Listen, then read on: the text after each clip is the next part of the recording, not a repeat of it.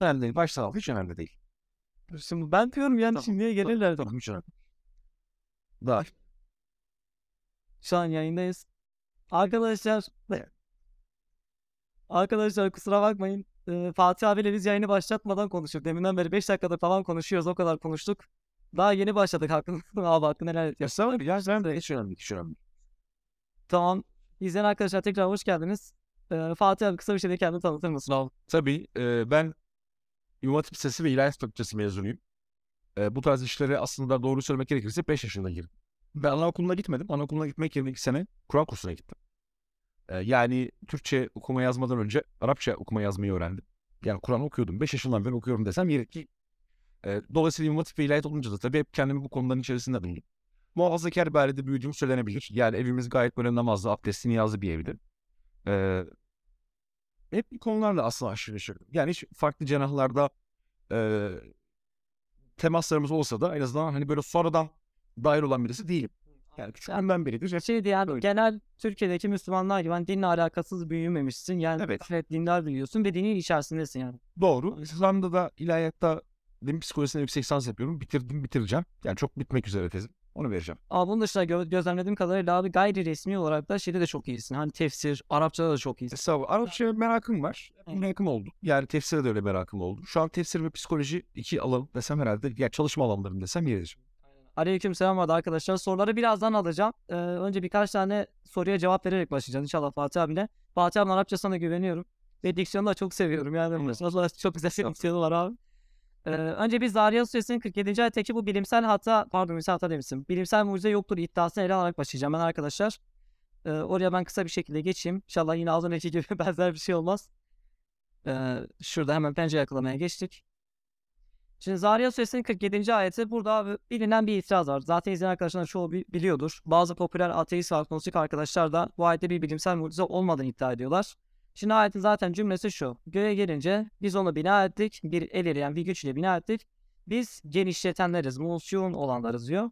Buradaki musi kelimesine işte bazı daha doğrusu geleneksel merdivenin büyük bir çoğunluğu gücümüz yeter şeklinde bir anlam veriyorlar. Oysa ki bu kelimenin aslında gücümüz yetmeyle değil de doğrudan genişletmeyle alakalı olduğunu düşünüyorum abi. Sen bu konuları söylemek istersin abi. Şimdi burada ilk bence vurgulanması gereken şey şu. Buradaki musun ifadesi vasa fiilinin değil evsa fiilinin öznesi isim faili. Biraz teknik tabir kullanmamız gerekebilir ama onları açabiliriz. Şimdi vesa'nın isim faili vasi olurdu. Aynen. Mesela ne gibi? Ketebe isim faili katip gibi. Katibun gibi. Mesela yazan anlamında. Ketebe yazdı, katibun yazan. Mesela defale girdi, dahilin giren. Hareci çıktı, haricun çıkan gibi. Yani biraz Türkçe anlatmaya çalışırsak eğer bunu ilk sesliyi A şeklinde uzatırsak yani şapkalı uzatma A'sı verdiğimizde o fiilin öznesini elde ederiz normalde Arapçada. Bu üçlü fiiller de böyledir. Hepsinde böyle. Mesela zehebe, zahip gibi. Ama bu fiil yani e, Arapçada ifade babı dediğimiz bir bab var. E, bu bab lazım fiili müteaddi yapar. Yani Türkçesiyle geçişsiz olan bir fiili geçişli hale getirir.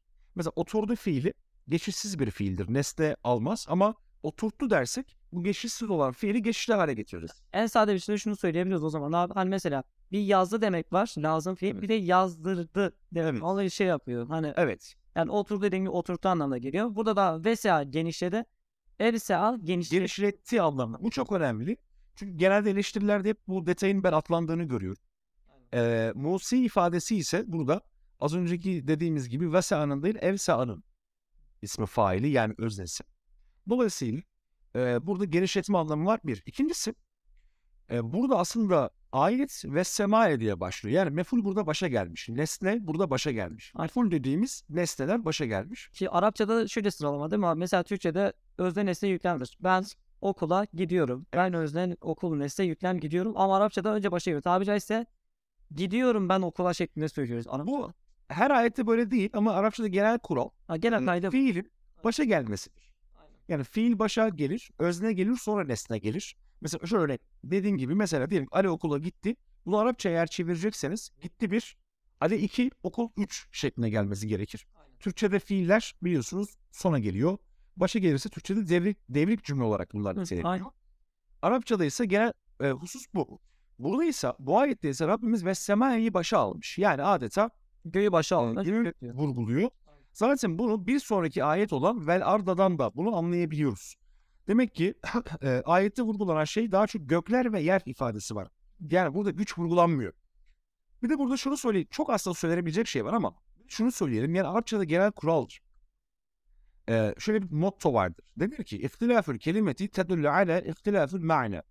Kelimelerin farklılığı anlamında farklılığına delalet eder. Yani farklı kelime varsa farklı anlam olacak. Evet.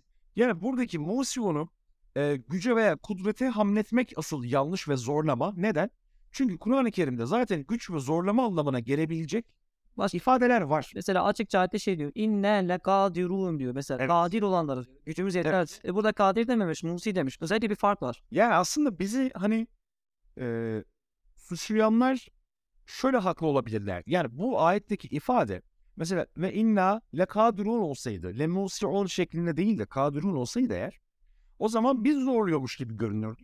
Ama asıl zorlayanlar, on, zorlayanlar aslında onlar.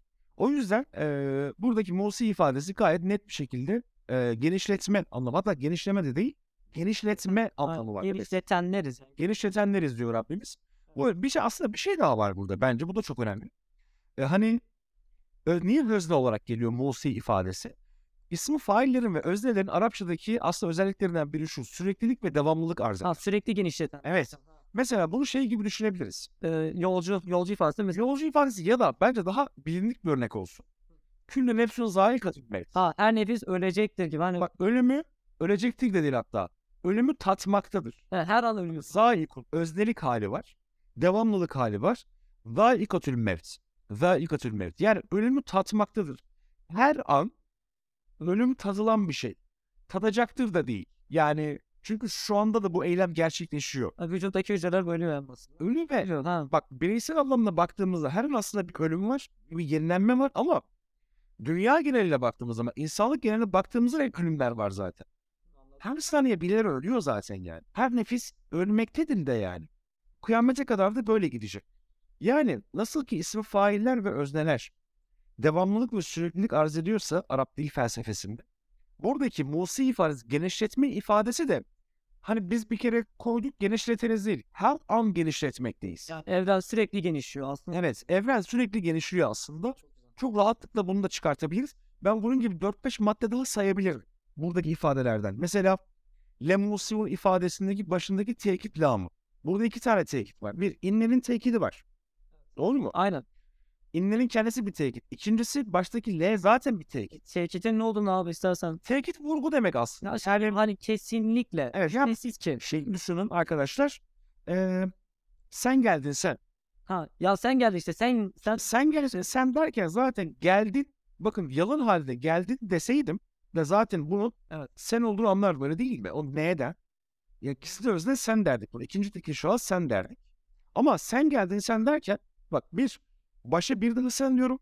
İki geldin derken ki fiili sana göre çekimliyorum. Üç bir de sonra sen diye ekliyorum. vurgu üstüne vurgu. Evet. Tamam, bu vurgular Arapçada fiili olan vurgular, ismi olan vurgular. Tabi zamirler de ismin bir alt kümesi kabul edildiği için zamirleri de vurgular diye ayrılabiliyor. Yani tekit dediğimiz şey Arapçada e, isimlere, fiillere, zamirlere hatta cümlelere de vurgular vardır. Yani o vurguyu nereye yaptığımız önemlidir. Mesela şunu deseydim, sen geldin sen dediğimde kime vurgu yapıyorum? Valla hep Abi ama peki şöyle deseydim, geldin sen geldin. O zaman fiile vurgu yapmış olacaktım aslında. Dolayısıyla buradaki vurgu, temel vurgu e, genişletmeye gider. Yani genişletme ifadesine gider. Ele niye gitmez? Çünkü zaten burada el, ele gidecek olsaydı mutlaka yine bu kendisinden sonra gelen, bakın eğitten sonra gelen zamirle ifade ediliyor. Doğru mu? aynen. Buradaki zamir, ha zamiri, Aynen. e, beneyna, beneyna ha'deki zamir, ha zamiri semaya gidiyor zaten. Aynen. Eğer ele mi vurgu olacak olsaydı o zaman burada eydin ifadesinden sonra vav'dan sonraki diğer cümlede mutlaka ele bir zamir giderdi. Atıf olmuş olur. Yani o zamiri o zaman oraya hamletmiş olabilirdik gibi arkadaşlar. Bununla ilgili gerçekten iki üç şey daha söylenebilir. Bu çok net. Böyle bu ifade çok net bir ifade. Hiç bununla ilgili şey yapmaya gerek yok. Bana bir de şunu da söyleyelim son olarak. Çok konuştum. Hakkında helal hayır sıkıntı yok. ee, şunu söyleyelim. Hani ya Hubble bunu 1920'lerde keşfetti. Tamam. E ya aslında Kur'an'da da böyle bir şey varmış. Biz bu ifadeyi alalım. Ne olsa modern fiziği yani modern kozmoloji olacak uydu böyle bir şey yok. Yani 300'lerde yaşamış e, şu an hatırladığım kadarıyla mesela e, Camiül Beyan 310'da falan diye biliyorum veya tabelinin şeyi 300'lerde yaşamış tabelede çok açık bir ifade var. Yani burada genişletme göğe gider diye. Ki sen de Örneğini biliyorum aynen. Ya mesela Fahrettin Razi Razılar öncesinde yine göğe gider diyor. Beydari yine diyor. İbni Kesir diyor yine aynı şekilde. Yani göğü diyor yükselttik de genişlettik Evet. diyor açıkça. Ya bunlar asırlar önce yazmış. Yani bunlar asıl önce yazılmış çünkü yeni değil yani. değil. Hani bunlar sadece 1920'lerden sonraki tefsirlerden sonra çıkmış ifadeler değil. Aynen. Bunu söyleyen e, çok önceki dönemlerde de müfessirler olmuş. Hatta sahabe var. Yani İbn Zeyd ne zaman doğdu öldü bilinmiyor da İbn Zeyd hatta sahabe bile diyor. Yani 47'deki bu genişleme diyor göğe gider diyor. Göğün genişlemesi. Evet. Ya hadi diyelim ki sahabeye atfedilmiş olsun bu söz. Atfedildiği dönem ve tabiun dönemi oldu. Aynen yine o dönemde bir oluşum. Sahabe diyelim söylemedi. Diyelim ki tane tabiun döneminde yazıldı. Zaten otomatikman O dönemde devrenin genişlemesi. dönemde zaten evliliğin gelişi. Aynen abi. Bence burada bu Kur'an mucizesi e, olduğu gibi duruyor arkadaşlar ama son bir şey söyleyeyim. Peki niye bu olabilir? Hocam şöyle bir ifade var. Kur'an kıyamete kadar eğer hükmünü sürdürecek bir kitapsa o zaman Kur'an'ın her döneme konuşması lazım. Aynen. Arkadaşlar burada alerjik atmasınlar. Bizim dinleyici arkadaşlar için değil. Yani, yani Kur'an kıyamete kadar eğer hükmü devam ettirecekse Kur'an her çağa hitap edebilmeli. Aynen. Kur'an her çağda yeni bir mucize gösterir. Yeni bir mucize açar. Kur'an bizden çok önde olan bir kitap. Biz Kur'an'ı yakalamaya çalışıyoruz. Aynen. Bu çok önemli bir şey yani. Biz Kur'an'ı takip edip Kur'an'ı yakalamaya çalışıyoruz. Ya bu niye eski dönem bilinmiyordu? Bil çünkü. Yani henüz biz insanlık olarak, bilgi birikimimiz olarak e, Kur'an'a gelebilmiş değildik. E, belki de 100 sene sonra Kur'an'ın başka mucizelerini fark edeceğiz. Zaten Kur'an'ın mucize olması da böyledir. Yani Kur'an okunarak tüketilecek bir kitap değildir. Hatta eskiler hassasiyet gereği Kur'an okudum demezlermiş. Hatim. Kur'an okuyordum derlermiş. Çünkü okudum dediğiniz zaman sanki Kur'an hani böyle tüketilecek, bitirilecek bir kitap gibi değil. Yani Allah'ın vahyi tüketilecek bir şey değil. Orada duruyor. Bu bizim üzerine ne kadar emek verip çaba göstererek ondan nasiplendiğimizle orantılı bir şeydir aslında. Desek herhalde böyle bunu en azından şey yapmış olalım. Aa, Ben de son bir şey ekleyeyim burada. Hani tarihi rivayetlerden, e, tefsirlerden bağımsız olarak sadece şu bile bence bu haldeki genişlemenin yani Volkswagen kelimesinin evreni genişletmek olduğunu gösteren bir şey var. İki cümle zaten bu iki ayet ikisi de aynı. Yani aynı derken aynı usulda başlıyor. Senin dediğin gibi mesela nesneyi başa almış. Sema, gök başa alınmış. Yer yine başa alınmış. Normalde böyle yapmaması lazım. Ardından yine fiil gelmiş. İkisi de fiil gelmiş ve ikisi de aynı şeyde zamirle işaret ediyor. Evet.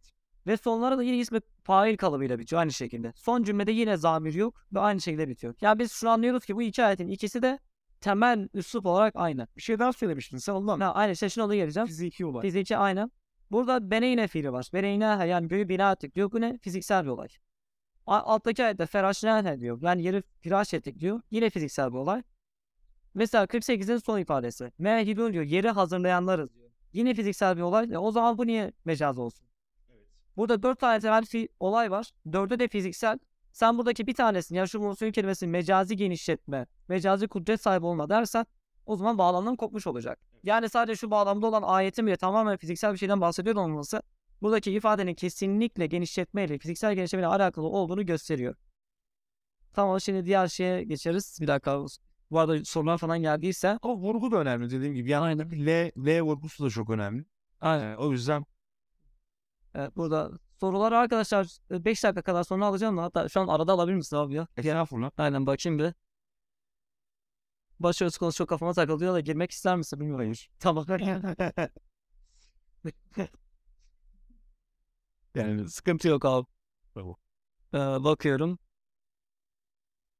Şöyle bir soru varsa farklı bir soru fıkhi olmayan soru. Çok eşlik cihete hareket ediyoruz falan. Onları ben sonra ayrı bir video olarak alayım arkadaşlar. Araf 179 ile alakalı dün zaten bir shorts attım ona bakabilirsiniz. Ee, bakıyorum. Tamam başka bir soru yok herhalde. Ben diğer sorulara geçeceğim arkadaşlar. Ama da müsait, müsaitsin değil mi? Ve sabır mi? Tamam. Abi diğer soru da şeyle alakalıydı aslında. Yine bir Kur'an üzerine e, popüler eleştirilerden alıyorum özellikle. Saniye bakayım hangisi vardı sırada. E, göğün koruyucu bir tavan olması. Enbiya 32. ayet. Burada başörtüsüne inanmaya falan değiliz. Sadece bu konu uzun bir konu olduğu için bunu burada açmak isterim. Aynen. Ya, İşin içine biraz toplumsal durumlar, bakışlar, erkeğin tesettürü gibi meseleler de giriyor arkadaşlar. O yüzden evet. aynen. Şimdi bir dakika nereye yazacaktım ben? Enbiya suresinin 32. ayet. Orada göğü korunmuş bir tavan yaptık ayeti vardı. Abi. Evet. Bunu bir açayım öncelikle. Ben itirazlar ezberimde zaten. Hem ateistin itirazlarını görmüş oluruz. Sen de ben bir cevabı, cevabı da burada vermiş oluruz. Şimdi ayeti ekrana yansıtacağım. Bir dakika arkadaşlar. Enbiya suresinin 32. ayeti. Burada şu ifade geçiyor. Biz semai bir sakf yaptık. Yani çatı yaptık. Mahfuzan korunmuş bir çatı yaptık. Onlar ise Allah'ın ayetlerinden yani onun ayetlerinden yüz çeviriyorlar. Göğün ayetlerinden aslında. Şey göğün mucizelerinden yüz, yüz çeviriyorlar. Ama burada yapılan şeyleri önce mucize iddiasını söyleyeyim. Ben genelde mucize olarak şunu söylüyorlardı. Önceden Müslümanlar. Bu ayette göğün koruyucu bir tavan olduğu söylenmiş. Bu da Kur'an mucizesi diyorlardı. Ateist arkadaşlar ise şöyle bir itiraz yapıyorlar.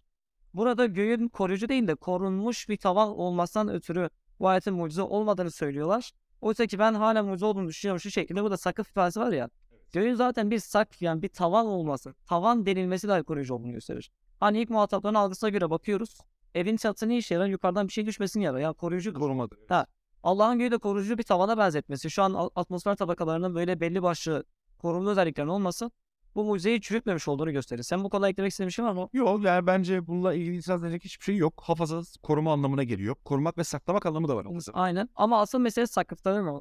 Tabii ki zaten buradaki mahfuz sakfana ek olarak gelmiş. Bence burada şöyle bir hatta mucize var. Bir kere şunu söyleyelim. Yani modern kozmoloji dediğimiz olay ne zaman başlar? Teleskopla beraber başlar aslında. Yani buna tarihlendirilebilir. Neden onunla beraber başlar? Çünkü ilk defa aletlerle e, gökyüzünü, uzayı gözlemleyebilmeye başladık. Ondan öncekilerin hepsi masa başı teori olarak kalır. Çünkü insanlar çıplak gözle baktıkları zaman yani şöyle kafamızı kaldırıp baktığımız zaman biz bir taban falan göremiyoruz. Yani bakıyoruz ve hiçbir şey göremiyoruz. Bir nesne var gibi. Evet yani e, tamamen çıplak gözle bunlar algılanabilecek şeyler değil. Buradaki hakikaten en büyük mucizelerden bir tanesi e, 7. yüzyıldaki bilgi birikimiyle e, böyle bir özelliğinin vurgulanması yine aslında insanın e, hayrete düşüren ifadelerden biri. Biz bunları yeni yeni böyle modern kozmolojiyle beraber alıyoruz özellikle. Yani burada ateistlerin itirazları ben çok zayıf, samimi gibi gelmiyor. Yani mahfuzlar ifadesine korunmuş anlamından yola çıkarak nasıl itiraz edebiliyorlar? İşte o diyor ki hani koruyucu dememiş de korunmuş demişler diyor. Ama aslında mucize bence şurada hafif mahfuz kelimesi de değil.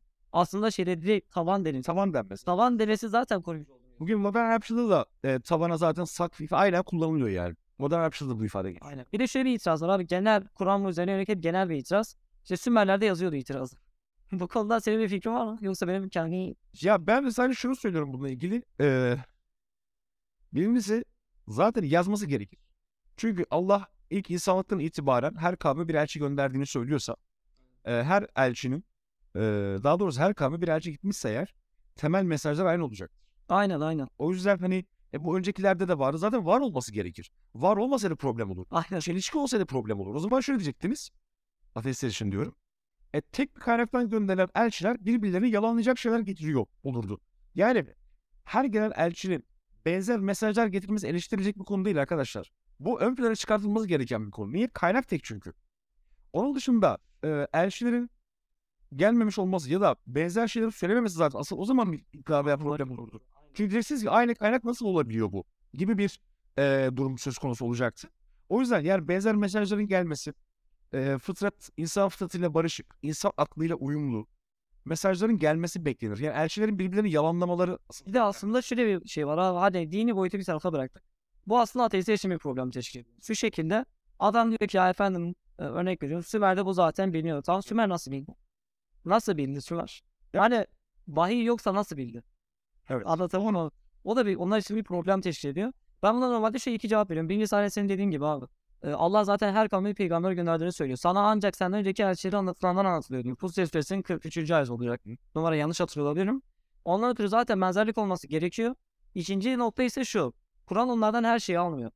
Yani öyle bir şey ki mesela in- bebeğin anne rahminde oluşumuyla alakalı gidiyor. Sallıyorum Sümer'e bakıyor. Dünya şekli alakalı gidiyor Tevrat'a bakıyor. Başka konuda Yunan'a bakıyor. Başka gidiyor Türk mitolojisine bakıyor. Başka şeyde yok Çinlerden alıyor. Tamam da niye bir elime yapıyor? Ya şu çok önemli. Yani Kur'an kendi döneminin yanlış kozmolojik bilgilerini de kendisi barındırmıyor. Aynen ona yetmiyor. Etkili bir şey. Ha, aynen. Kur'an'ın her ne kadar e, bugün anlayabileceğimiz bazı ayetleri olmuş olsa da Aynen. Kur'an'ın kendi dönemindeki yanlış kozmolojik e, bilgileri almaması da çok önemli bir şey.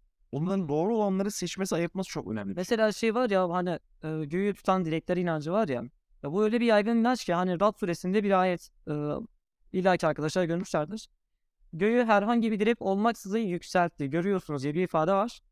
Artık ilk dönemde o kadar çok yaygınmış ki İbn Abbas'ı bilirsin abi. İbn Abbas yani peygamberin yakın sahabelerinden. O bile bu ayeti tevil ediyor.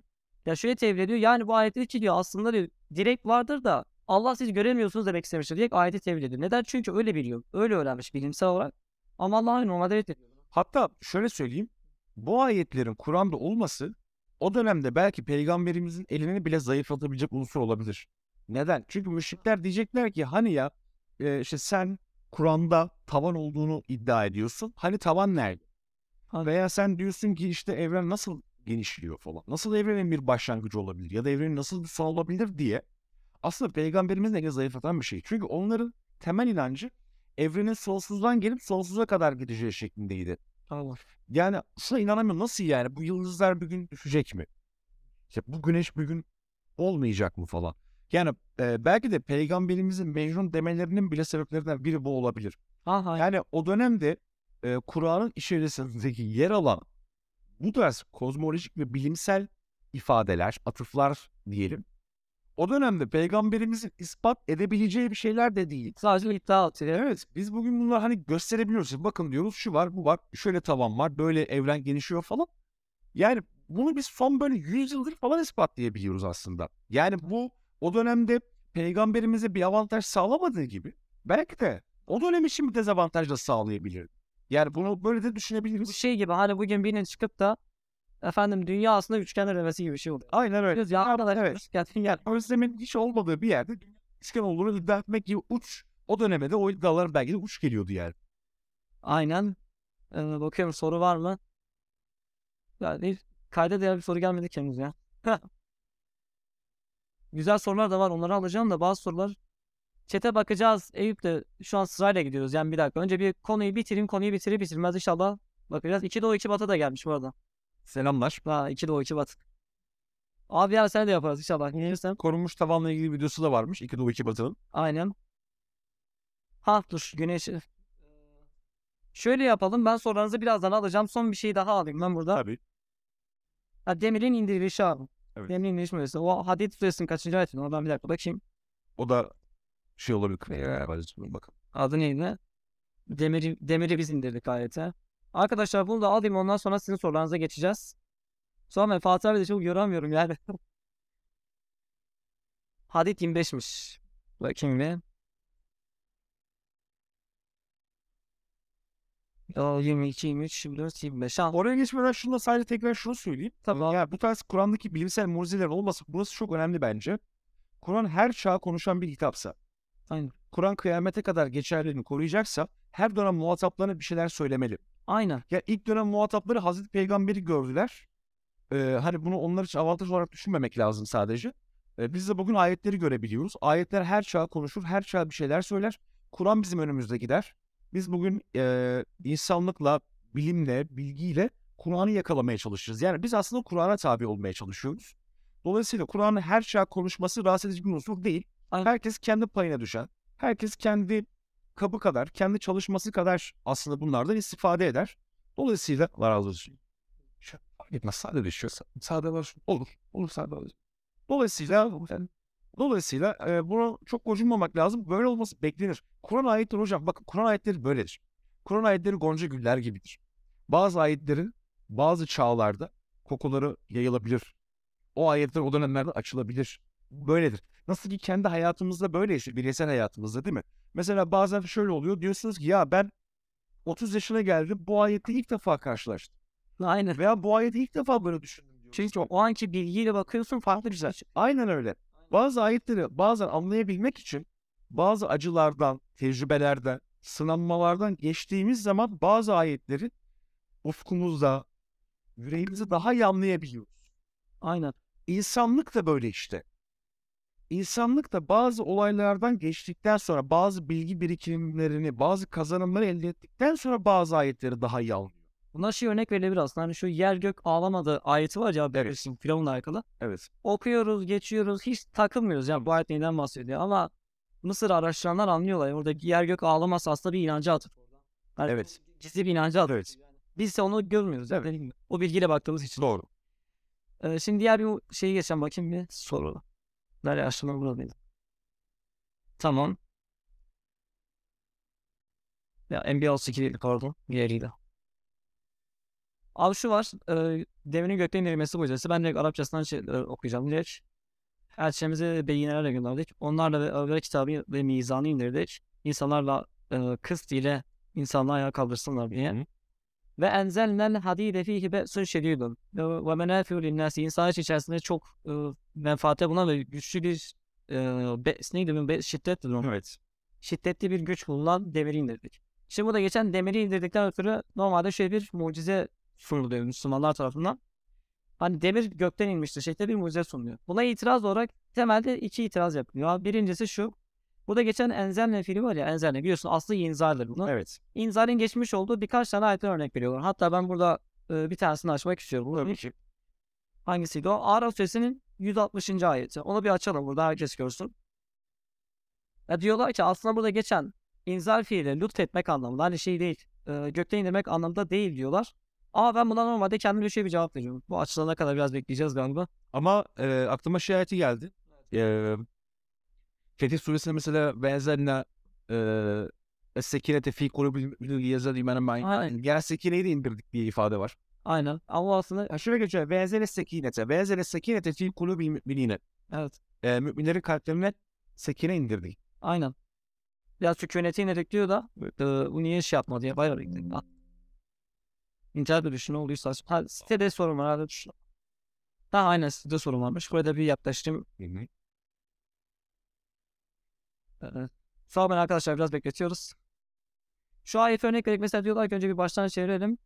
Onları 12 espase. Espas zaten torun anlamı falan demek. Yani onları 12'ye ayırdık diyor ümmetler. Ben tam ilgi kısmına geliyorum. Bir dakika uzatmayın burada.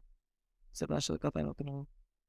Ha şurası. Ve enzelne aleyhimul menne ve.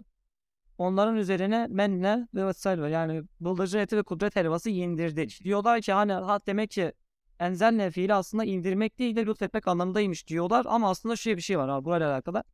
Bunun İsrail kaynaklarda da yani İsrail kaynaklarda bizzat Yahudiler de söylüyorlar ki o dönemde gerçekten kendileri gökten bir sofra inmiş. Hani bu ayet bir itiraz değil bir de aslında şöyle bir şey var. Temel itiraz neydi? Enzelne fiili indirmek değil lütfetmek anlamda ama aslında hangi sözü açarsak açalım hangisine bakarsak bakalım bu her zaman için yukarıdan aşağıya inmek anlamına geliyor. Yağmur da öyle ifade edilir Arapçada. Ha, aynen. Size su indirdik diye. Mesela nezeler matar diye ifadeler var. Yağmur indi diye. Yağmur indi. Ya mesela Arapçada yağmur yağdı ifadesi Nezereli ifade. nezereyle ifade ediliyor. Aynen. Kümeyle ifade ediliyor. Hani biz yağmur iniyor demeyiz, yağıyor deriz ama Araplar e, yağmur iniyor der. Yani Ha. yukarıdan aşağı doğru bir şey var orada. Hani kelimenin kökü yukarıdan aşağı inmek. Buna itiraz eden bir Yok. sözlük yok. Ya ben ateistlerin burada enzele fiilini itiraz olarak e, yapması çok basit bir şey yani. Çok basit çok şey. basit ve saçma bir şey. Hani bir de şu var. Hani diyelim Ben olsam bu, bu ayet bunu konuşmazdım. Ben demirin nasıl olduğunu konuşurdum. Yani benim burada peşine takılacağım şey demirin gökten nasıl inmiş olacağıyla alakalı bir şey olurdu yani. Aynen bir de şey var burada ikinci bir itiraz da şu bilimsel olarak aslında demir uzaydan gelmez diyorlar da. Orası tartışmalı olmakla birlikte ben şunu okudum abi bilimsel bir kaynakta. Çöl tozları var ya çöl tozlarının içerisinde demir elementi iniyor aslında. Bu bilimsel bir şey. Hatta bununla alakalı bilimsel bir kaynak vardı. Yine buradan belirtiyorum bilim ve yaratılışarcı.com sitesi var arkadaşlar. Onun e, bir makalesinde vardı demirin indirilmesiyle yazıyorum buraya. Yani sadece e, bir dakika neredeydi o? Demir Müzesi. Açıyorum bir dakika. Ya bir de bilimsel mucize konsept şöyle bir mantık hatası yapıyorlar. Mesela Müslümanın biri bir yorum atıyor. Hani ayetteki olay budur diyor. Ateist çıkıp diyorlar ki "Ah, bu yorumsa bilimsel hata vardır diye. Sanki Kur'an'da hata varmış diye şey Evet. Oysa ki burada şey de kaynak veriyor. Ee, bu size çok güzel bu arada. Ben bir buraya ekran görüntüsü vereyim. Bilim ve yaratılışarcı.com sitesi arkadaşlar. Burada kendisi zaten bununla alakalı bilimsel bir izah yapmış. Uzun uzadıya açıklıyor ama buradaki özellikle olay şu. Bilimsel kaynakları zaten var. Çöl yağmurları var ya. Çöl yağmurlarında toz bulutlarının içerisinde demir elementi de geliyor. Yani aslında bilimsel bir hata. Gerçekten demir elementi çöl tozlarıyla yanıyor. Yani Evet. o yüzden buradaki bilimsel hata iddiası da kendinden çürümüş oluyor. Tamam şu andan itibaren sizin sorularınızı alalım arkadaşlar. Fatih öyle fazla meşgul etmeyin sağ olun. Evet şimdi sorular alabiliriz arkadaşlar. Güneşe kandil deniyor ve göğün kanları süsledik deniyor. Güzel Can Yağmur'un yorumu güzel. İsabetli. Bakıyorum. Abi şu e, en yakın göğü yıldızlar üstelik hayatı önemli. Beşinci hayat. Orada senin bir yorumun var mı? Yoksa ben kendimce bir cevabım var. Sen başla. Tabii. Orada şu var abi hayatta. Eee inne zeyyenne semet dünya bir mesabiha diyor. Yani e, dünya semasına en yakın semaya diyor mesabih ile lambalarla birlikte süsledik. Evet. Orada ben normalde şunu birincisi mesabih diyor. Bu zaten yıldız değil. Hani yıldız diye yorumlanıyor. İkincisi ise şu var abi. Eee Şunu söyleyelim ama mesela yani yıldız kelimesi genellikle mesela kevkeben ifadeleri biraz gezegen anlamında olsa yıldız olarak kullanılabilir Kur'an'da var. Geçiyor. da mecaz olarak. Meliz olarak geçiyor. Yani Arapça normalde necm de yıldız demek. O zaman O- Kur'an mesabih diyor evet. O olsa bile ben şuna bağlıyorum. Mesela Fahrettin Rahat şöyle bir yorum yapmış. Yıldızlar diyor 7. felektedir diyor. Ama diyor orada özellikle zeyyene fiilinden ötürü söylüyor. Öyle tahmin ediyorum. En yakın semaya yansıdığı için Allah buraya söylemiş diyor. Yani orada özellikle zeyyene fiili kullanmış. Hani Arapçada bir şey yere koymuş zaten cari fiili kullanıyor. Evet kılbak fiili. Evet. Biraz önceki açtığım ayette de C'ne vardı. O. Dolayısıyla vece, aynen vecare fiil ifadesi geçiyor. Burada en yakın semaya aslında süslü gösterdik demesi bile aslında yıldızların en yakın semada değil de oraya bir görüntü yansıtmasını ifade ediyor bence. Ben ona böyle cevap veriyorum. Bir de devamında geçen şu ifade var. Ee, ve cealnâhe rücûmen lişşâtin şeytan atış tanesi yaptık diyor ya. Hı. Oradaki haz ameli semaya da gidebiliyor değil mi? Evet evet. İki türlü. Her iki türlü. Yani tabiri ise biz semaya aslında şeytanlar için uzaklaştırma vesileleri yapmak gibi. Sen bir anlam veriliyor. Hani orada yıldızlar şeytanlara atılıyormuş gibi sen bir mantık yok. Ki olsa bile yine burada da şöyle bir şey var. Mesabet anlamlar ötürü. Razi falan şey diyor. Bunun bir başka kıraati vardı. Saffat suresinde geçen hani e, bir ziynetin cevakip var ya onu zinetil cevakip diye okuyor. Hani yıldızların ziyneti ve o meteorlar var. Yıldızlardan kopan ateş parçası. Tamlama olarak aldığı için. Ha. Zine, evet, zine, evet. Aynen. O durumda yine bilimsel bir hata şey olmuyor yani aslında. Evet. Hani en yakın semada yıldızlar var da yıldızlar şeytanlara fırlatılıyor gibisinden bir şey değil yani aslında.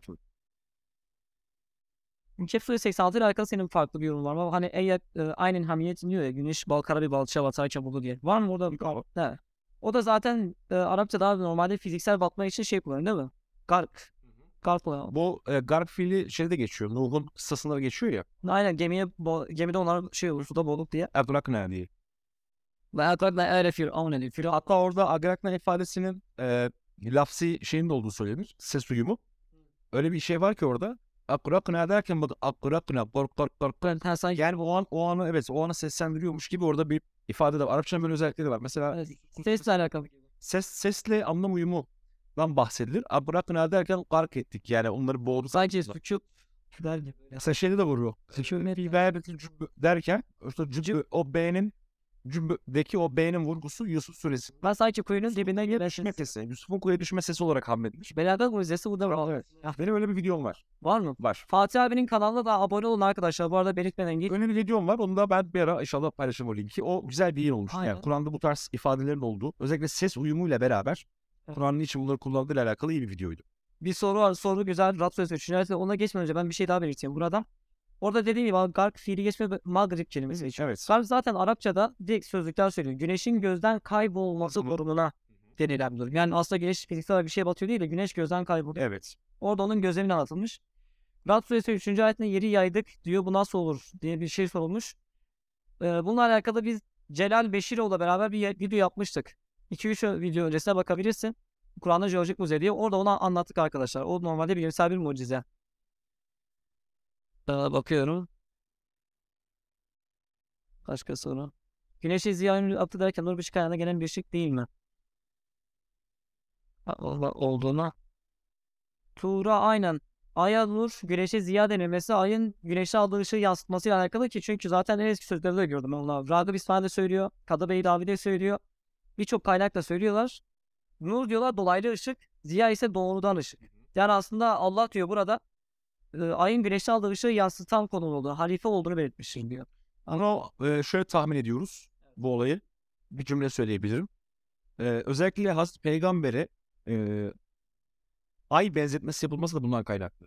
Ha bir yerler aldığını yansıtıyor. Aldığını yansıtıyor. Ve Hazreti Peygamber'i kendisi bizzat şeyin kaynağı değil, ışığın veya nurun kaynağı değil. Allah'ın ve vahyinden almış olduğu ışığı yansıtır.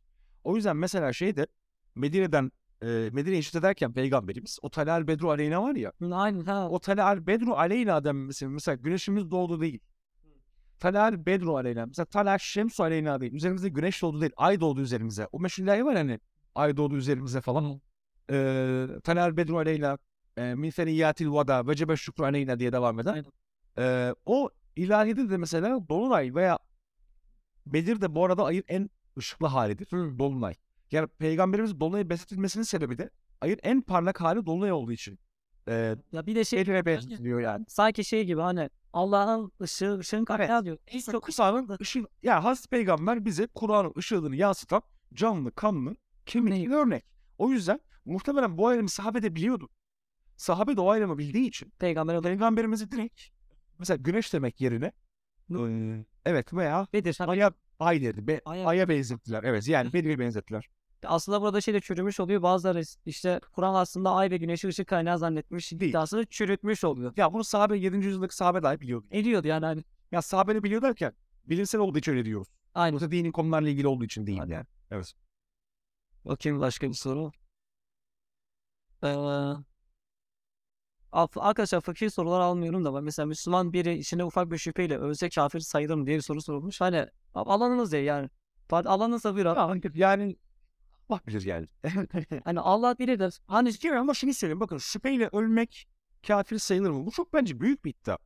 İnsan öyle bir varlık ki yani bazen tabii ki bir insan bazen şüphelenir. Bazı konularda kafası karışabilir. ki şunu da Şey değil, aklını çalıştırır. Yani bu niye kafir olsun insan? Hemen kafir değil yaftalamayalım. Aynı belirli konular mesela hocam yani belirli konu o an senin zihnine oturmayabilir.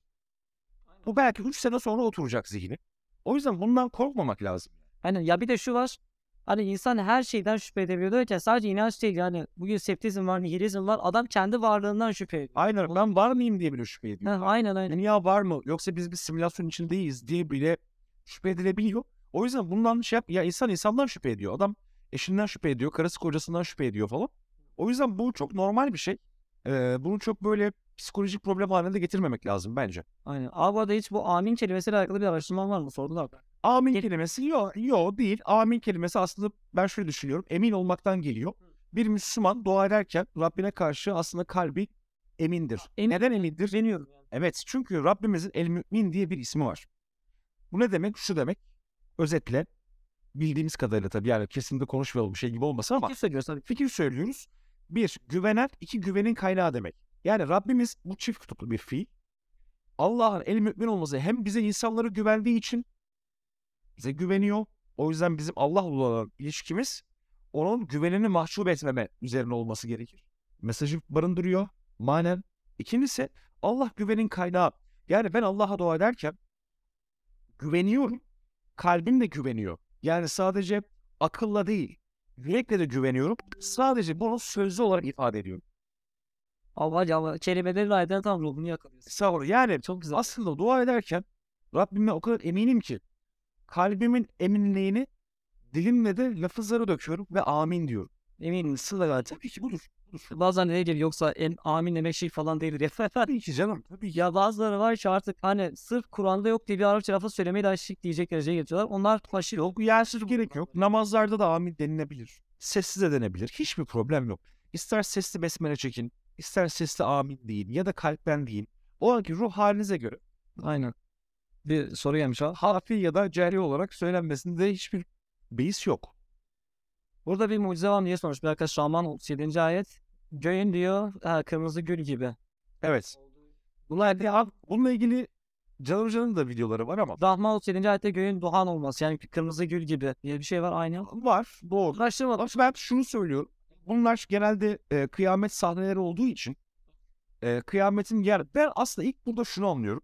Bir, yani ben kendi çapımda bir Müslüman olarak şunu anlıyorum. Evet tamam. E, kıyamet sahnelerinin üç temel özelliğinden bir tanesi Evet tamam. çok dehşetli olması o günün. O zaman bizim burada aslında ilk düşünmemiz gereken şey şu. Tamam. öyle dehşetli bir gün ki benim o güne hazırlık yapmam lazım. Yani kimsenin kimseyi kurtaramayacağı, herkesin kendi telaşına düşeceği bir günden bahsediyoruz. Öyle değil mi? Aynen abi. Rahimlerdeki çocukların unutulduğu, bebeklerin saçlarının ağarmış olduğu bir günden bahsediyoruz. Çocukların şey. Yani evet benim eee, düşüncem şu. Bu ayetleri okuduğumuz zaman bunları okuyup geçemeyiz ya. Yani bu ayetler bize bir şeyler anlatıyor. Yani belirli günlerin tasvirini yapıyor. Bu ayetler öyle tüylerimizi diken diken edecek ayetler. Yani gözümüzle onları biraz canlandırabiliriz belki onları. Ama göğün mesela duman haline yaratılmasıyla ilgili de ifadeler var. Evet. Bununla ilgili Caner Hoca'nın çok daha iyi videoları var. Ee, Onu da yönlendirmiş. kesinlikle yönlendirmiş olalım. Burada şey vardı. Şimdi güzel bir soru geldi. Abi özellikle burada bu yayında konuşmak istediğim bir soruydu. Burada Tuğra bir soru sordu. Diyor ki Nur suresinin 35. ayetten Allah'a nur denilmesi. Allah göklerin ve yerin nurudur denilmesi. Bu aslında bizim sevmiş olduğumuz mucize iddiasını çürütür mü diye. Burada şunu söyleyeceğim. Bununla alakalı bir ateist arkadaş video yaptı. Kendisi normalde reti yapmayı bıraktığım bir ateist arkadaş. Bunu bazı ağır işte Müslümanlar yalan söylüyor diyor. Arkadaşlar şimdi burada ben teknik detaya girerek bu iddiayı özellikle ele almak istiyorum. Burada e, tefsirde gördüm ben bu, bu arada. Beyler'de okumuşum. Tamam. Şöyle bir ekrana görüntü veriyorum. Şimdi Nur Suresi 35. ayet. İddia sahibi arkadaş diyor ki Allahu nuru semavati ve ard. Allah kökleri değeri nurudur. Ha diyor demek ki nur yansıtan değil de doğrudan ışığın kaynağıymış diyorlar. Ama halbuki burası şu anlamda. Allah kökleri ve nurunun sahibidir anlamında. Peki nereden biliyoruz? Devamındaki ifade bunu ifşa ediyor. Mesela nurihi. Bak içeride demiş. Onun nurunun misali. Hani Allah kökleri yerin nurunun sahibidir anlamında. Devamındaki onun nuru demesi de Allah'ın nurunun misalidir. Evet. Yani aslında bu ayette şu demiyor yani. Allah göklerin yerin nurudur. Yansıtanın değil. Göklerin ve yeri yansıtanın sahibidir. Sonra cevabını da böyle vermiş. Sen e, bunu izafetle kullanması yani tamlama yoluyla gitmesi de onu gösterir. Aynen. Ya zaten bunu galiba Zadül Mesih veya Beydavi söylemişti. Onlar da bunu söylüyorlar. Yani burada şey e, Allah nurunun sahibidir anlamında diyorlar. Yani kısacası bu ayet de şeyi çürütmüyor. Buradan da o arkadaşa selam yolluyorum. İletebilirsiniz arkadaşlar. Videonun bu kısmını özellikle kendisine iletin. Bakalım bir daha hala bu ayette bilimsel hata olduğunu söyleyecek mi? Arkadaşlar Evet. e, Kur'an'a güvenin. Kur'an kendisine güveni mahcup etmez. Buna emin olun.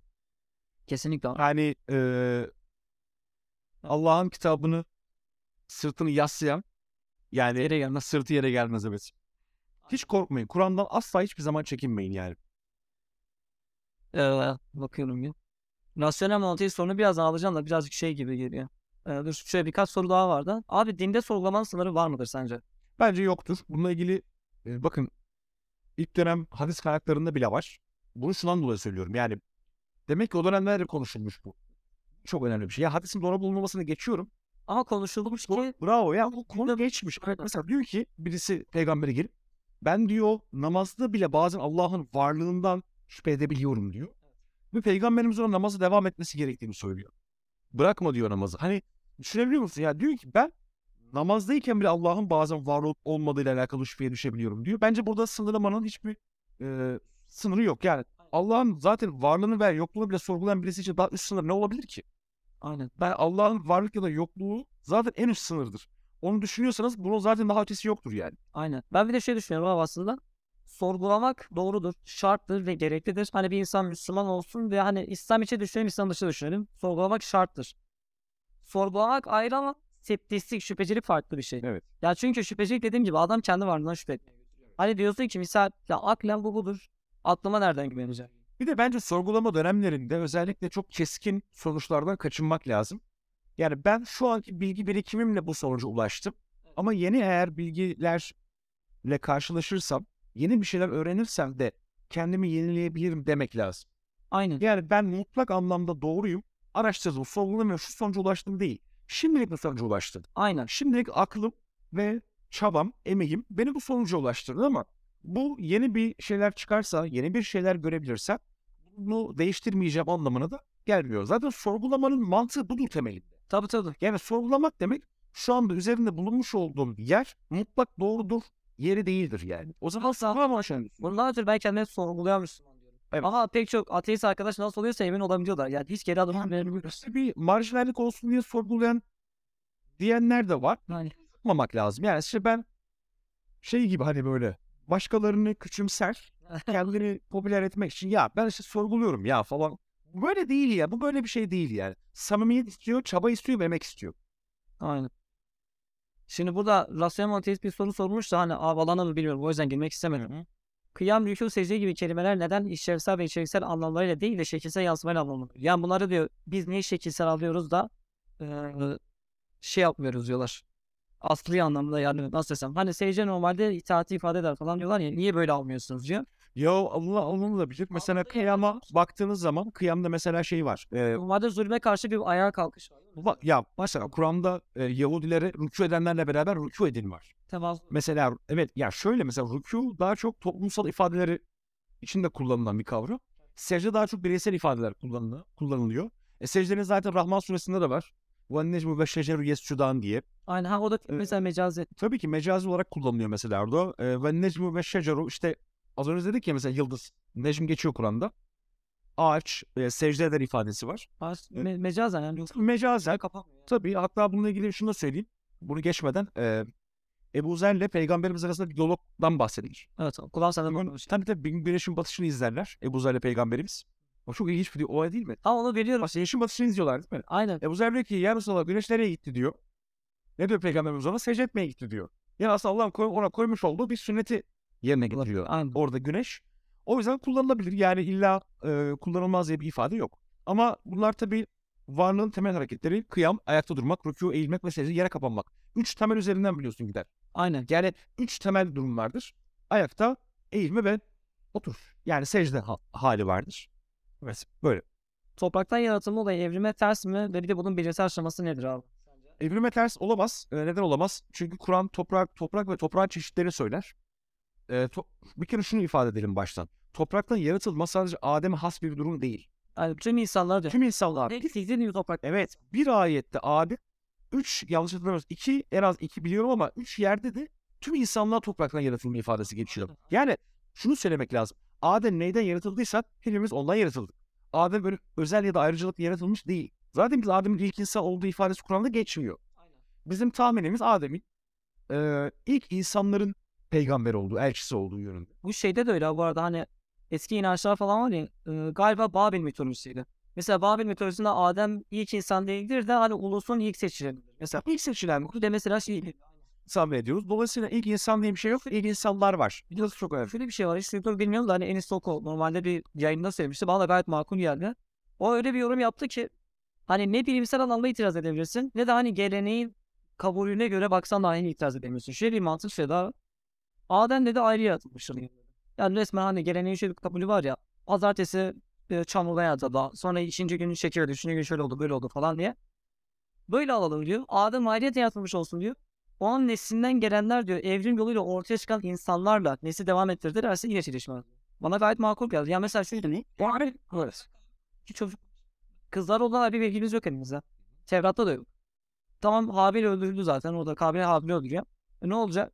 Yeryüzünde başka insanlar var demek ki. Ama işte o insanları evrimden gelen insanlara bağlarsak hani Adem ayrı yaratıldı desen de ilk insan desen de tek başına ayrıyeten yaratıldı desen de yine evrime çelişiyor. Ya evrim aslında bir kaynağı değil, nasıl da ifade ediyor. Bir süreci ifade ediyor. Aynen kaynak değil. Çok önemli. Ya evrimin evrim bir kaynak değil. Hani ya illa evrim Allah'ın yaratma sürecinin e, aksi bir durum değil. Yani bunu karşıya koymaya gerek yok. Nihayetinde Allah e, şunu söyleyeyim yani evrimle de yaratmış olabilir. Yaratma sürecini evrimsel bir e, kanuna da sünnete ve yasaya da bağlamış olabilir. Niye çelişsin? Hatta yani Kur'an kadar e, evrime yakın olabilecek onu söyleyeyim yani yakın olabilecek başka bir din yok. Aynen laf. Ee, şey vardı bir, bir şey sor. Hatta geçenlerde gördüm. Chat GPT'ye sormuş birisi.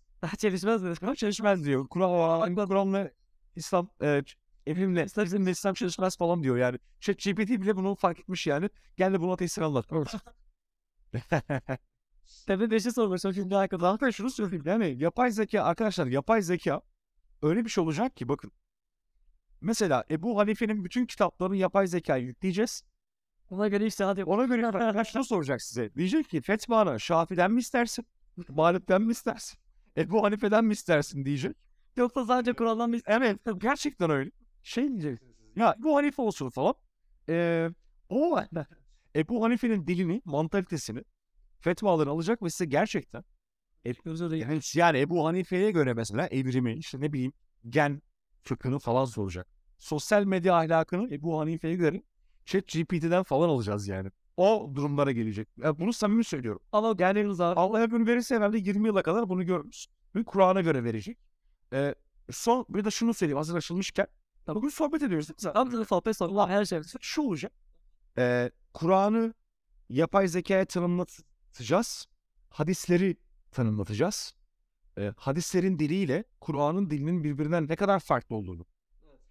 Yani hadisleri söyleyen kişinin, onlara göre kişi, bizim için peygamberimiz, Kur'an'ın niçin aynı kaynaktan çıkamayacağını kelime dağılma, e, dağılmalarını göreceğiz. Mesela diyeceğiz ki Kur'an'da isim mevsuller, ellezi gibi olan ifadeler %20 dağılım gösterirken bu oran hadislerde %3 Hmm, aynen, üslup farkı hemen. Evet o zaman bu ne olacak? Şu olacak bize. Yani Kur'an bizzat bir insanın ya da hadislerin ağzından çıktığı söylenen insanın diliyle yazılamayacak kadar farklı şeyler. Bunları yapay zeka modellemeleriyle net bir şekilde gösterebileceğiz. Evet. Evrimden buraya kadar geldik. Güzel sohbetler vardı. Şu Allah dileyeni saptırır geçiren e, ayetin aslı kelime Çok basit. İstiyorsan açacağım bir tane ayrı. Onu sen başla. İlave edeceğim bir şey olursa ben de ederim. Tamam olur abi. Yehdi men yeşer, zilli men yeşer. Allah dilediğini e, yazayım buraya. Zaten bu şey ifade söyleyeyim. Nahla 93 vardı. Benim en bariz bildiğim. Yani Rat yemeği olur aynen.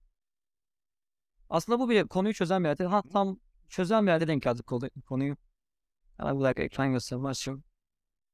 Ve yegûlü lezine keferu lehu lehu zil aleyhi ayetun min rabbihi. Yani kafir olanlar küfredenler dediler ki şayet e, onun üzerine bir ayet indirilseydi ya Rabbinden dediler. De ki inna Allahe yudillu men yeşâ. Allah dilediğini saptırır. Hatta şöyle bir işi çizer getirme şansım olsaydı keşke. Neyse valla. Evet.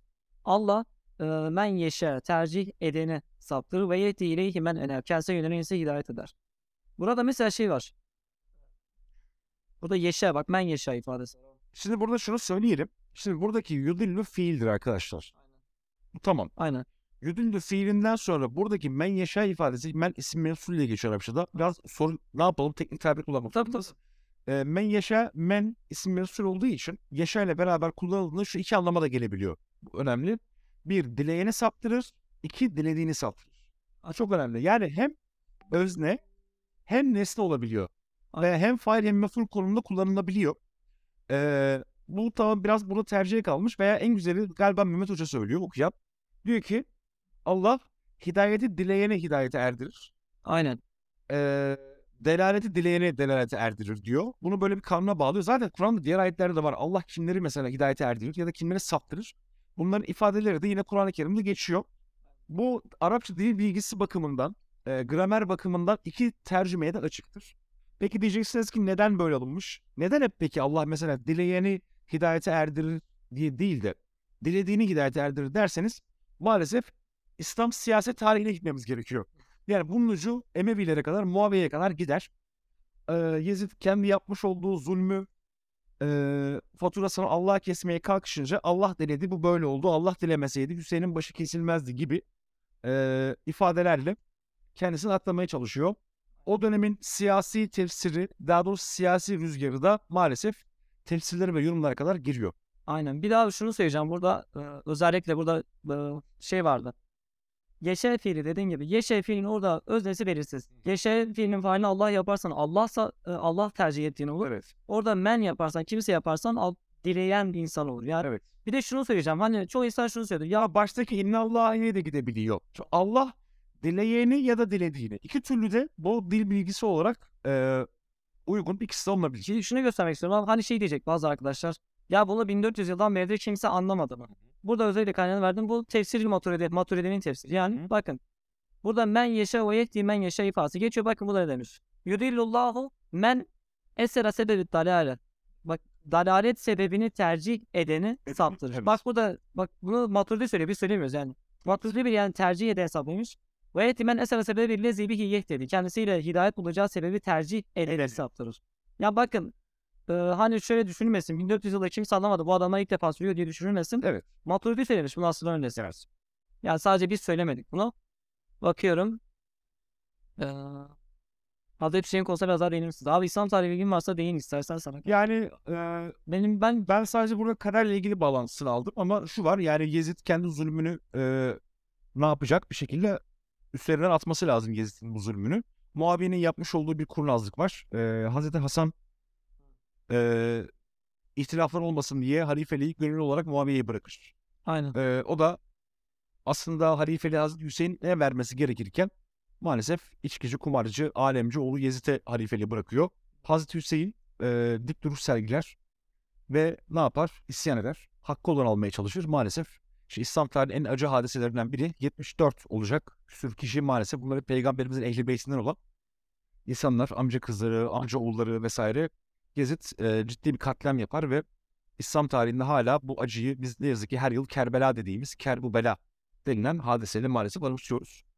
E, işte bugün e, aslında Şiilerin en çok ortaya çıkışı, siyasi olarak ortaya çıkışı da bununla ifade edilebilir. İşte o hani meşhur gördüğümüz şeyler var ya zincirleme olayları falan. Ha onların sebebi Kerbela olayıdır. Onlar e, o acıyı din, dinç tutmak, onu unutulmamak için e, aslında bir felsefesi vardır Kerbela'nın. Orada dik duruşu temsil eder, zalime karşı boyun eğmemeyi temsil eder gibi çok aslında önemli bir şeydir. Yani ilk e, zaten siyasi ayrılıklar İslam ümmetindeki ilk ayrılıklar siyasi ayrılıklardır. Aynen. Aynen. Ve bu siyasi ayrılıkların sebebi olarak aslında biraz da Şii fıkı ve Sünni fıkı böyle gelişmiştir. Örneğin Şiiler 12 imam ortaya koyarlar. 12. imam İmam Muhammed Mehdi yoktur şu an. Tekrar geri gelecektir Mehdi inancına göre. E, Sünniler de e, bunun karşılıklı ne yaparlar? Cennetle müjdelenen 12 kişi koyarlar mesela. Ve 10 kişi koyar işte. Yani aşağı 25'lere 10 kişi koyar. Ama bunları aslında biraz karşılıklıdır böyle. Ne yazık ki. O şu yarışa gitmiştir maalesef. Hatta Ha, senin vardı benim yok mu? Benim vardı senin yok mu falan. Ya sen 12 kişiyi masum ilan edersen diyor.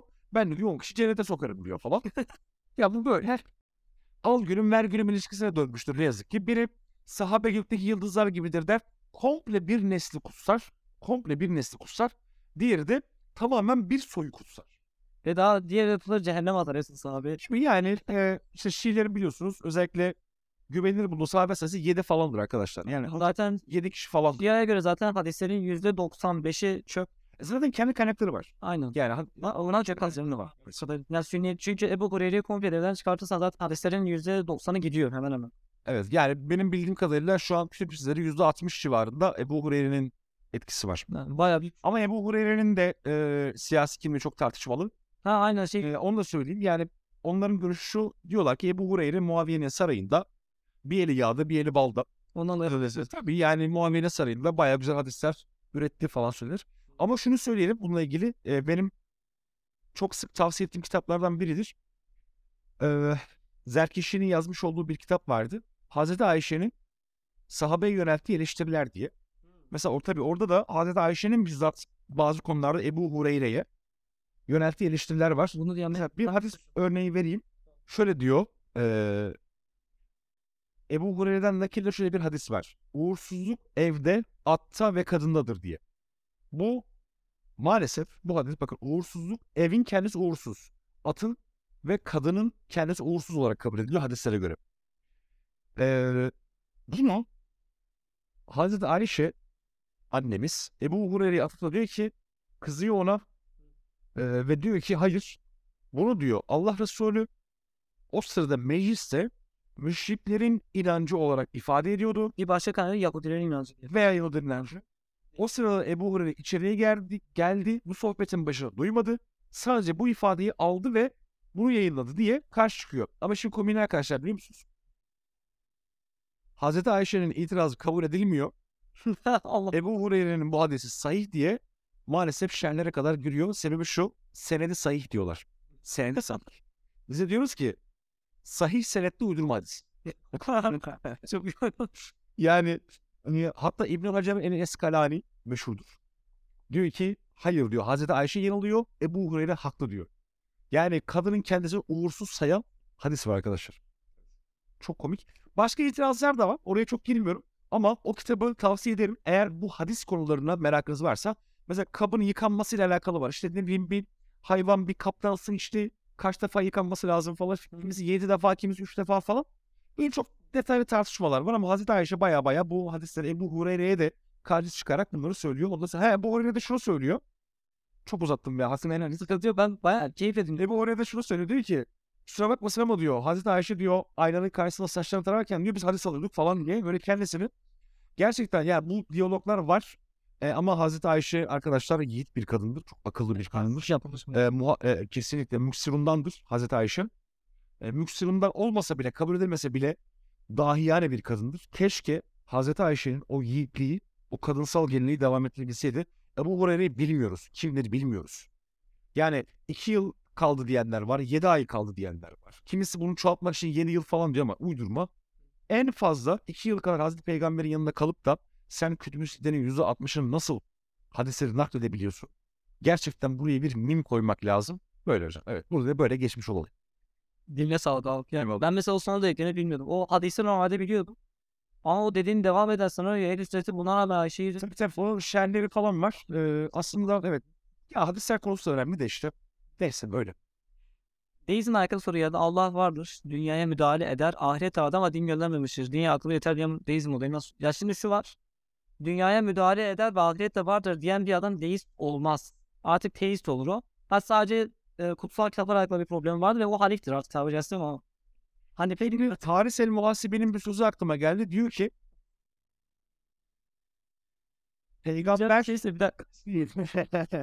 Yok. Böyle orijinal bir sözü var. Diyor ki peygamber insanın e, dıştaki aklıdır. Akıl insanın içindeki peygamberdir. E, şunu söyleyelim. İnsan kendi aklıyla e, evet birçok şeyi tabii ki bulur. Fıtrat diyorsun ya. Fıtrat diye. Yani Yani fıtrat dini insan tabii ki kendi aklıyla bir şeyleri bulur ama gaybi konularda akıl devre dışı kalır. İbadetler konusunda akıl devre dışı kalır. Allah'la nasıl irtibat kuracağımızı kendi aklımızda temelde bilemeyiz. Ben- İbadetler için, gaybi konular için, özellikle ahiretle ilgili bilgiler için vahye muhtacız. Bunun dışında vahiy zaten kendi aklımızla ve fıtratımızla uygun bazı ilkeler sunar. Biz kendi aklımızı vahye tabi kılarız ve ne yaparız? Akılla vahyi oturturuz. Yani vahiy zeminine aklı koyarım. Vahiy ile vahyi aklımla kavrarım. Aynen. Akılla çelişmez. Aklın ilkeleriyle çok uyumludur. Ama gaybi konularda akılla bir metafor bir şey üretemeyeceğim için ancak Rabbimin bana bildirdiği kadarıyla bunları bilebileceğim için de orada vahiy ihtiyaç duyarım. İbadetlerde vahiy ihtiyaç duyarım. Haramlarda vahiy ihtiyaç duyarım. Ya bir de şu var. Hani kusura bakma. Mesela böyle. O var ya bir de şu açıdan ihtiyaçları var temelde. Hani insan bazen doğruyla yanlışı yaşamış olduğu kültür ve toplum sebebiyle karıştırabiliyor. Çok doğru. Ya şöyle bir şey mesela toplum en basitten şu an YouTube'un politikasına ters olmasa adını vereceğim de bazı sapkınlıkları doğru görmeye başlıyor sapkınlığı. Ha, fıtrata ters. Fıtrata ters ama toplum onu doğru görmeye başladığı için şu an çocukken ebeveyni kendisine bak oğlum bu sapkınlık değil doğru bir şeydir diyen bir ebeveynle yaşayan çocuk ne yapacak? Bunu doğru görecek. Doğru.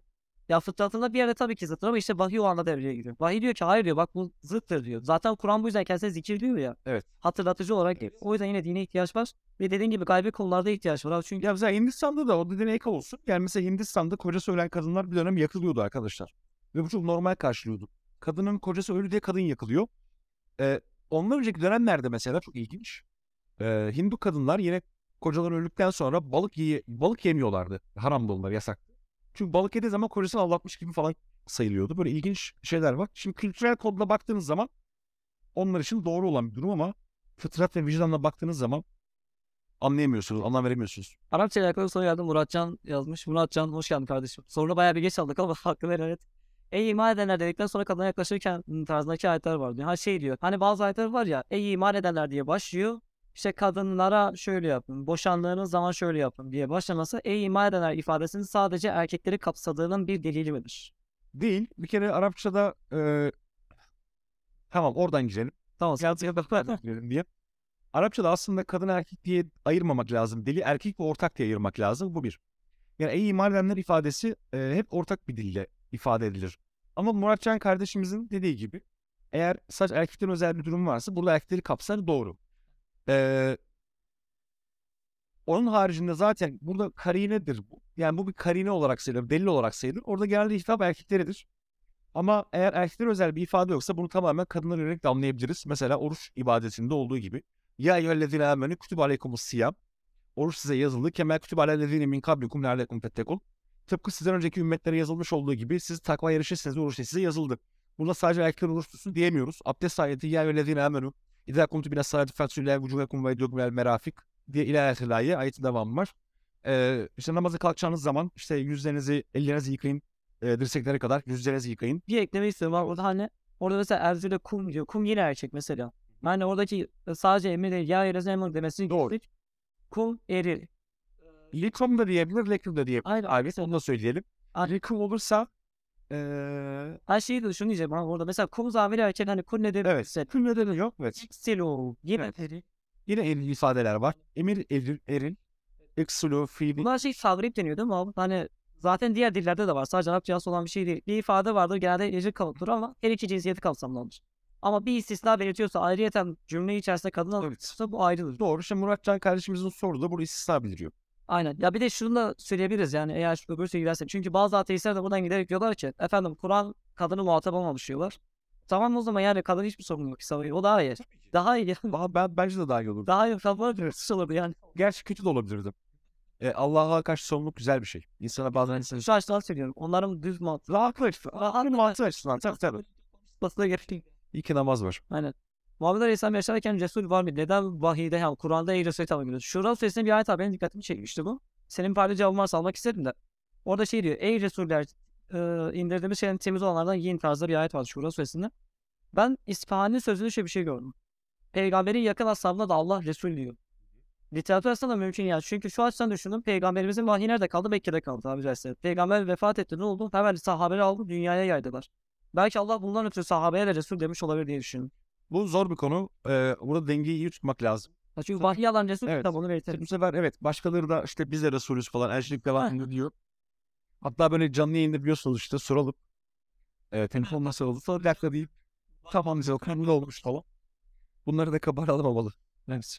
Ya bir de şunu da belirtelim. Resul Kur'an'da sadece vahiy almayan sıradan bir elçiye de veriyor. Mesela Yusuf suresinde şey diyor. Kralın elçisi göğüste Resulü. Doğru. Mesela orada hapishaneye giderken de Resul ifadesi geçmiyor mu? Aynen ha. Onu E, Yusuf'un yanına gidip oradan bilgi almak için orada Resul kelimesi geçiyor. Sümer metinlerde geçen olaylarını sanamayız. Buna başlangıçta değişen. Kur'an. Tekrar girmeyelim. Ey Resul ifadesi Resullerin gelmeye devam edeceğini gösteriyor. Muhammed sonradan sonra Resul değildir diyor. Yani bu evet karşımalı bir konu da ben onu o şekilde yorumlamıyorum. Yani vahiy alan bir elçi geleceğini Ben de böyle k- Yani. Kur'an Resulüdür mesela. Kur'an da bir Resul. Devam eden bir Resul. Evet. O şekilde. Ve Nisa kelimesinin tekili yok. Grup ismi. Bu durumdan Var. Nisan'ın tekili Evet. İmratun diye geçer. Meratun de kadın demek. İmratun, İmratun de kadın diye geçiyor. Evet. Sadece hani kökten türemiyor. Arapçada bazı ifadeler var böyle. Aynı şey çoğulu. Çoğunluğu, tekille çoğunluğun farklı olduğu ifadeler var. Bir örnek vardı aklıma gelmedi. Daha hangi? Çoğulu olmayan tek bir kelime var arkadaşlar. Allah lafzı o da. Allah ha aynı. Allah lafzının çoğulu yok. Mesela Rab kelimesinin çoğulu var. Erbabun. Neden yok? Belki de şöyle düşünülüyor. Ee, Allahu alem Allah bilir tabi de. Şimdi sahte ilahlar olabilir, sahte putlar olabilir ama sahte Allah'lar olmasın. Aynen. O yüzden. Aynı eğri hatım geçiyor ama Ariyetün ilahın çoğulu. Erbab Rab kelimesi. Hatta biz işin erbabı deriz. Değil mi? Şu işin erbabı Aynen, mesela deriz. aynen. Orada çoğul olarak geçer. Kur'an'da kıyamet alsın gelecek bir şey biliyorsa uzun bir süreç mi? Bu konuda fikrim var ama ben çok ayetlerin hepsini bir araya getirip bir derleme yapmak lazım aslında. Ben Yapmak lazım ama Kur'an'da ansızın geleceği söyleniyor. Kıyam, şunu söyleyelim. Alametlerin belirdiği söyleniyor. Bununla ilgili e, genel görüş şu. Zaten son vahyin gelmesi artık kıyametin alametinin belirdiği anlamına gelir. Zaten alamet gelmiştir. Gözükmüştür diye ifade var Kur'an'da geçiyor diye. Ama ansızın kopacağına dair Kur'an'da açık bir ayet var. Arkadaşlar başka soru varsa alalım. 5 dakikaya kadar kapatacağım. Al fazla bakıyorum. Esra Şey Bir dakika 10, 1 saat 10 dakikayı dolduğunda hemen şey yaparız abi kapatırız. Çünkü fazla uzun olsa bile izlemeyin. Doğru. Bakıyorum. Takva sorumluluk bilinci olarak anlaşılabilir kesinlikle. Bunu Türkiye'de e, dillendiren Mustafa İslamoğlu Hoca oldu. Ama Mustafa İslamoğlu Hoca da bunu nereden aldı derseniz Toshihiko Izusu'dan aldı arkadaşlar. Kim Mustafa Hoca? E, Mustafa İslamoğlu Hoca. Tamam ha ben. E, o da e, Izusu'dan aldı. Izusu'da Kur'an'da Allah ve İnsan diye bir kitap var. Benim elimdeki çevirisi Süleyman Ateş Hoca'nın çevirisiydi. E, orada Izusu arkadaşlar e, takva kelimesi epey açıyor ve takvanın orada sorumluluk bilinci olduğunu söylüyor. Çünkü şöyle tartışmalar vardı. Mesela Nisa suresi 1. ayette e, ey insanlık ailesi takvaya çağırıyor Rabbimiz. Mesela ya eyyühen nasu ey insanlar ittegu rabbeküm. Rabbinize karşı takvalı olun var. Şimdi şu anlamlandırılamamış. Takva bizi zühdle karıştırılıyor. Yani bir insana takvalı dediğimiz zaman hani şey anlıyoruz ya namazına niyazına çok dikkat eder değil mi? Yani insanların gözünde hep şey var. Takvalı insan başında sarık olan Camiden çıkmıyor. Evet işte ne bileyim tesbih olan şalvarla dolaşan birisi gibi anlaşılıyor. Muhabbet. Evet kıramet gibi. Ama şimdi mesela Nisa 1'deki gibi Rabbimiz bütün insanlığı takvaya davet ediyor. Bunu bu mesela ilginç bir durum olurdu. Zühdle karıştırdığımız için takvayı. O yüzden e, takvayı Izutsu kendisi 30'a yakın dil bilen sonradan da Müslüman olduğu söylenen bir Japon yazar. Onun Kur'an'da Allah ve İnsan diye bir kitabı var. Oradan takvanın sorumluluk bilinciyle alakalı Izutsu'nun nasıl verdiğine bakabilirsiniz. Ben o kitabın pdf'ini de görmüştüm. Ee, biraz zannediyorum emekle e, o kitabın pdf'ine ulaşılabilir. Yoksa da alın arkadaşlar. İnsan yayınları tarafından basıldığını hatırlıyorum o kitabı. Abi sana özel bir soru gelmiş. Burada en sevdiği kesin okuyun diyeceğim bir kitap var. Abi kesin okuyun diyeceğim. Yani şöyle e, bir, bir kere kitaplar önemli ama isim okumak çok önemli bir şey. Yani kitaptan ziyade bazı isimler vardır. isim okumak lazım. Bir de hangi alanla ilgili okuma yapacağınız da çok orantılı olan bir şey. Yani mesela diyorsanız ki psikolojiyle ilgili okuyayım sayabilirim. Felsefe diyecekseniz sayabilirim. Ama hani böyle genel bir kitaba da vermek çok zor bir şey. Aynen her kitaptan alınacak bir şey var. Her kitapın alacak bir şey var. Bir de hangi alanla ilgili kitap okuyacağınız. Yani mesela ben şu olanı çalışıyorum. Mesela siyer diyorsanız arkadaşlar. Siyer. Kur'an merkezli bir siyer kitabı istiyorum diyorsanız İzzet Derveze'nin kitabı çok iyidir bence. Kur'an'a göre Hazreti Peygamber'in hayatı kitabı var. Bence e, siyerle alakalı temel e, İslam tarihiyle alakalı diyorsanız. Yani bu biraz alana göre değişiyor. Hani şöyle bir soru gelmiş. Monoteizm ahlak temel bilgisi olabilir mi olamaz mı? Ben, Abi çok uzun bir konu olsa. ben kısa bir şey düşünüyorum. Geçin. Sen, sen buyuracağım. Sen söyle. Ben çok konuşayım zaten. Evet. Yok abi ya şu an millet seni izlemeye gelsin. Beni her zaman görüyorlar zaten. Ee, ben ah- ahlak temellendirmesi konusunda şöyle bir şey var. Ya bir ateist kendince şunu söyleyebilir bence. Hani onların açısından düşünüyorum. Ya ben kültürüme bağlı olarak ahlakımı temellendiriyorum diyebilir. Ama şunu yapamaz. Ahlaka neden ahlaklı olmayı sorusunun cevabı veremiyor. Ya şöyle bir şey düşünelim. Mesela ben gidiyorum hırsızlık yapmıyorum. Yolda bir çanta dolusu para görüyorum hırsızlık yapmıyorum. Neden yapmıyorum? Eğer kimse görmüyorsa o parayı çalmamın ve eğer başıma bir şey gelmeyecekse o parayı almamam için bir sebep yoktur normalde. Ama Müslümansam almamam için bin bir sürü sebep vardır. Çünkü ben orada neden ahlaklı olmayı sorusunun cevabını veriyorum. Çünkü diyorum bir tanrı var. Bana karşılığı verecek ahlaklı olmamı. Ama bir ateist için ahlaklı olup olmamak sadece bir tercihtir. Bir sebebi yoktur yani. Başka şey yoktur. Bir mantık yoktur tabiri. Şimdi ahlakın temel mantığının olması başka bir şey. Temellendirilmesi başka. Temel evet yani şunu söyleyelim. Yani şunu diyemezsiniz. Hani e, bir ateist şu an nasıl demesi garipse e, hatta şöyle toparlayayım cümleyi şimdi. Bir Müslüman dese ki ben Allah'a inanıyorum çünkü babam ben öyle gördüm, kültürümden öyle gördüm dem, demesi ateistler nasıl saçma buluyorsa ateistlerin de ben de ahlaklıyım çünkü kültürümde böyle gördüm o kadar saçma aslında aynı şey. Aynen. Ve bir de mantık Temel mantık yani. Yani ya bir insan ben Allah'a inanıyorum çünkü herkes var diyor demek ne kadar garipse bir ateist de ben ahlaklıyım çünkü herkes ahlak veya toplum kuralları buna göre inşa edilmiş demesi asla temelde aynı mantığa çıkar. O yüzden niçin çalmamam gerekti ya da yolda bulmuş olduğum cüzdanı niçin vermeyeyim ki bir ateistsem? Vere yani verebilirim, çalabilirim aslında. tercihine kalmış. Tamamen senin tercihine kalmış bir şey. Ya rasyonel olarak bunu temellendirilmesi zor bir konu. Çok teşekkür ederim abi verdiğin bilgi için. Estağfurullah. Felsefe kitapları var mı? Ondan sonra başka soru almayacağım. Seni yordum. Bayağı. Kardeş demek? Siz felsefe kitabı önerileriniz var mı diye. Neler felsefe kitabı önerileriniz? Umberto Eco'nun felsefe tarihi var. 5 cilt ama Burada bir tane kitap var. iyidir. E, Ahmet Cevizci'nin çok meşhur. Ahmet Cevizci'nin felsefe tarihi okunabilir. Bir de eğer felsefe tarihi ise Umberto Eco'nun e, Alfa yayınlarından çıkan 5 cilt olarak Abi bu sözlük. Sözlük. Bu sözlük. Aynı yazarın Ahmet Cevizci'nin bu sözlüğü bu biraz bence gerek yok. Çok ağır. Var evet. felsefe yapacağız. Kendisinin felsefe tarihi var. Bir de iyi bir daha detaylı bir felsefe tarihi diyorsanız bence Umberto Eco'nun felsefe tarihi 5. cilt daha yeni çıktı. Bir ay oldu 5. cilt çıkalı. Ee, bildiğim kadarıyla da ee, şu an 5. cilt 19. yüzyıla kadar falan geliyor. En son Hegel'i falan aldığını hatırlıyorum. Abi çok teşekkür ederim verdim. Ben teşekkür ederim. Şunu da ben alayım abi. Nasıl bilimsel hata itiraz edilmiş. Bakayım bir nahal süresinin 66. Sen almana gerek yok abi yorulmuşsun. Estağfurullah. Senin başına çünkü normalde kapatacak mı? Sonra dikkatimi çekti. Nahal 66. Bak şimdi ne varmış burada? Ha şu şey onların karınları ve fışkı arasından bir su içiyoruz ayeti vardı. Ben bu soruda direkt şu makaleye yönlendireyim ondan sonra kapatacağım. Bir saniye. Bilim yaratılış ağacı. Neydi bu? Enam Sor, nasıl nasıl yazıyordu unuttum ya. Kan arasından çıkan süt. Bu da eleştirilen konulardan bir tanesi abi. Hani ayet diyor ya e, size enamın diyor karnından dışkı ve kan arasından çıkan bir sudan içiyoruz diye bir şey vardı. Neyse ben linki atarım o soran arkadaşa fazla şey yapamayacağım artık kapatmam lazım. Vallahi yorulduk arkadaşlar. Arkadaşlar. Emre Nal 66 ile alakalı bilim ve yaratılış ağacı.com sitesinin makalesi var. Yaz direkt çıkar. Şu an açamadım. Kapatmam lazım artık fazla uzamasın diye.